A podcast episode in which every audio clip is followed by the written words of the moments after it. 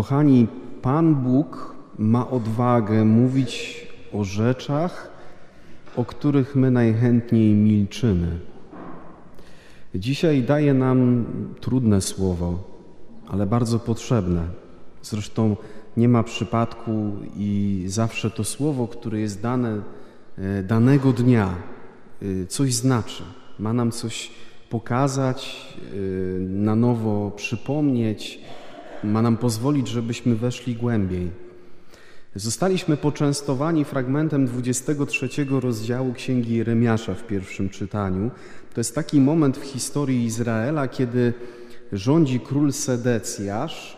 Ludzie sobie zasadniczo z Pana Boga chyba niewiele robią, albo przynajmniej żyją tak, że lekceważą wiele Bożych rzeczy, a Sedecjasz jest jeszcze otoczony fałszywymi prorokami, czyli ludźmi, którzy po prostu mu schlebiają którzy mówią, że wszystko jest w porządku, że nie ma czym się przejmować, że ten Jeremiasz to jest tylko taki nawiedzony ktoś, że, że co to w ogóle ma być.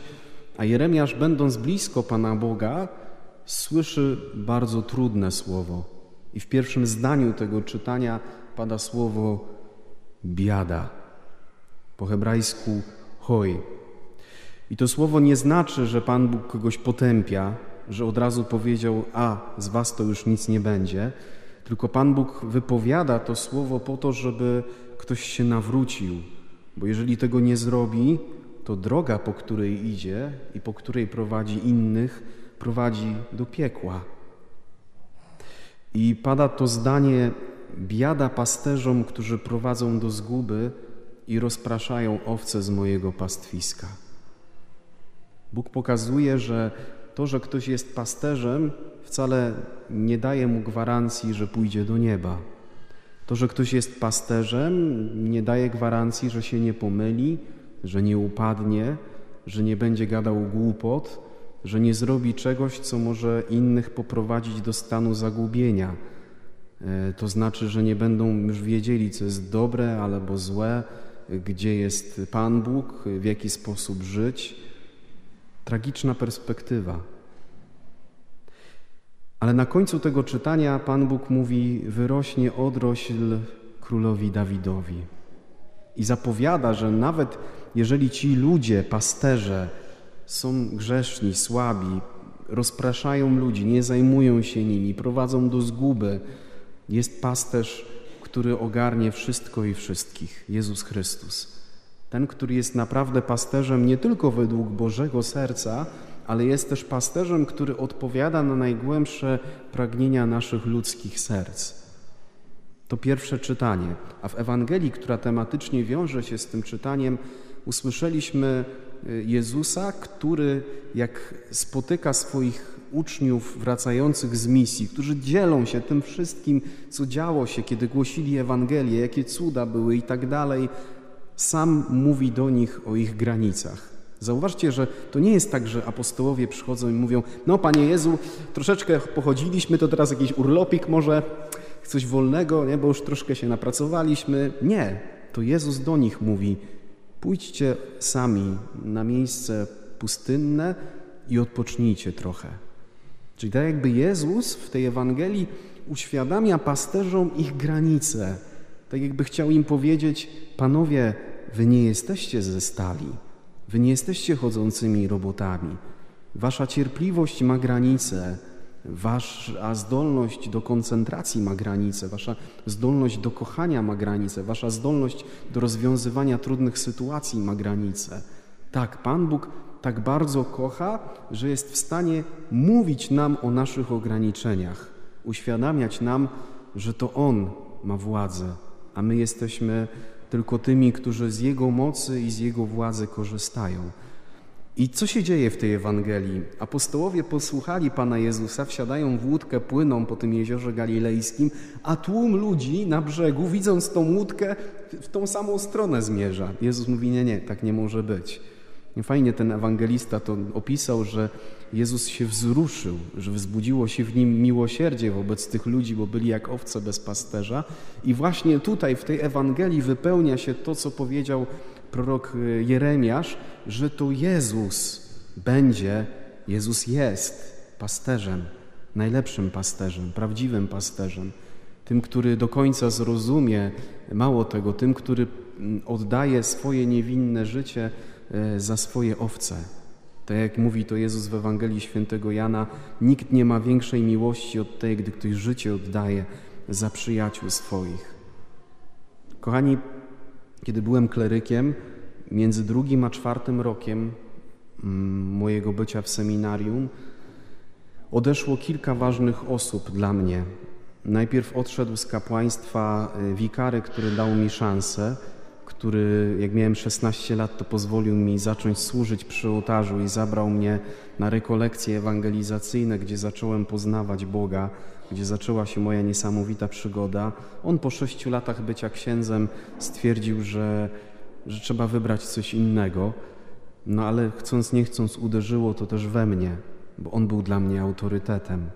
Potem y, odeszła z zakonu siostra po ślubach wieczystych, pochodząca z mojej parafii, która tutaj w okolicach y, Opola y, była dyrektorem domu opieki. Potem odszedł franciszkanin pochodzący z mojej parafii po ślubach wieczystych, który był przełożonym domu zakonnego.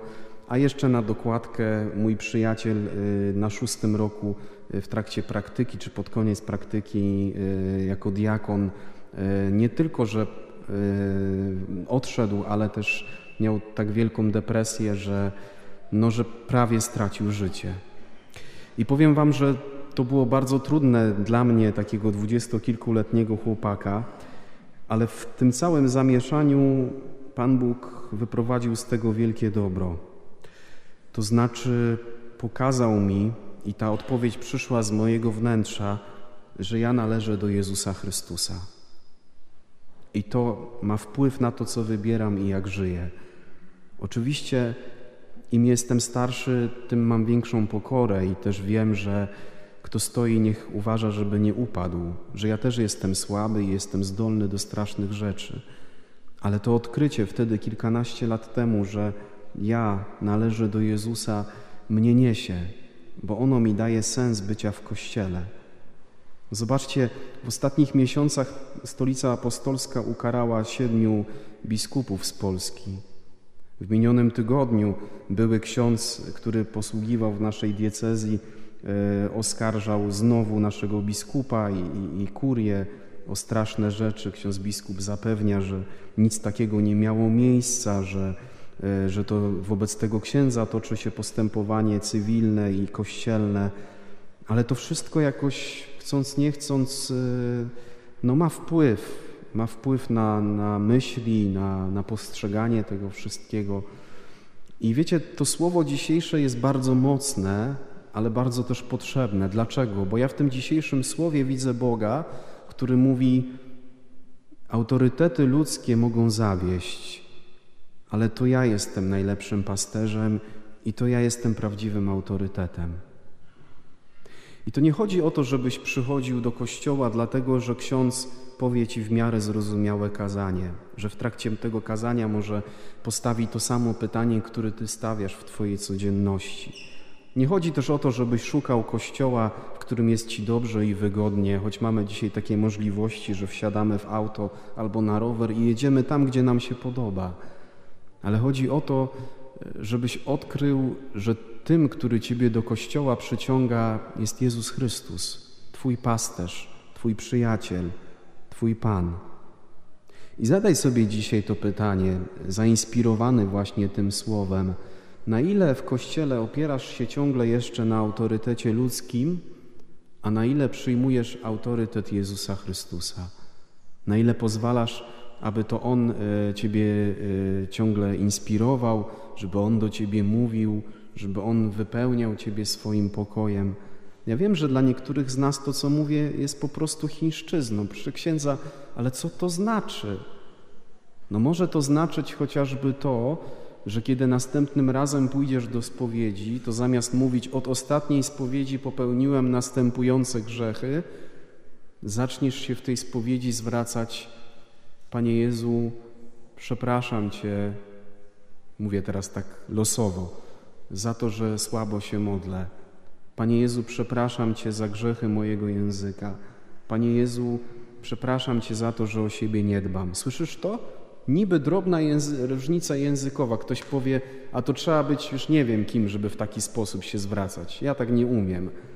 Ale właśnie tego typu malutkie przesunięcia akcentów, a może duże przesunięcia akcentów, pomagają Tobie, pomagają mi budować tą więź e, z tym, który jest naprawdę naszym pasterzem, tym, który chce być dla nas autorytetem. I kochani, obecność pasterza pośród Was, księdza proboszcza, ma tylko tyle sens, o ile ten proboszcz, ten pasterz pomaga Wam spotykać się z najlepszym, z jedynym pasterzem. Jeżeli mnie, księdza Mateusza, coś łączy z Jezusem Chrystusem, to mam Wam coś do zaoferowania. Ale gdyby przestało mnie coś łączyć z Jezusem, to wszystko jest farsa i jednym wielkim kłamstwem. I dlatego warto, abyśmy robili wszystko, kochani, wszystko, aby w Kościele odnaleźć Jezusa, aby z Jezusem się coraz bardziej zaprzyjaźniać. I te różne rzeczy, które proponuję Wam w naszej parafii, dokładnie temu służą, aby każdy z nas miał przynajmniej szansę, miał przestrzeń do tego, aby spotkać żywego Jezusa i aby zacząć jeszcze bardziej budować przyjaźń z Nim, bo ludzie zawodzą, ale On ciągle jest tak samo święty, piękny, czuły, wrażliwy, zaangażowany, zaangażowany. Wiadomo, wszystko w wolności. Ktoś może powiedzieć: Ja nie mam czasu na takie rzeczy. Okej, okay, szanujemy to. Tylko czasem tak właśnie jest, że e, kiedy jesteśmy na jakimś zakręcie, kiedy jesteśmy w jakimś miejscu przełomowym, to to nas jakby zaprasza do tego, abyśmy szukali nowych dróg, abyśmy podjęli na nowo wysiłek odnalezienia Boga tam, gdzie wydaje nam się, że już go dawno nie było. Jakieś cztery lata temu e, mój tato spotkał swojego znajomego e, i on zaczął mu opowiadać o proboszczu. I to była cała litania żali, e, całą żółć wylał na ich proboszcza, obgadał go solidnie. Tato wysłuchał tego znajomego, popatrzył na niego i powiedział: Ale ja nie chodzę do kościoła dla księdza.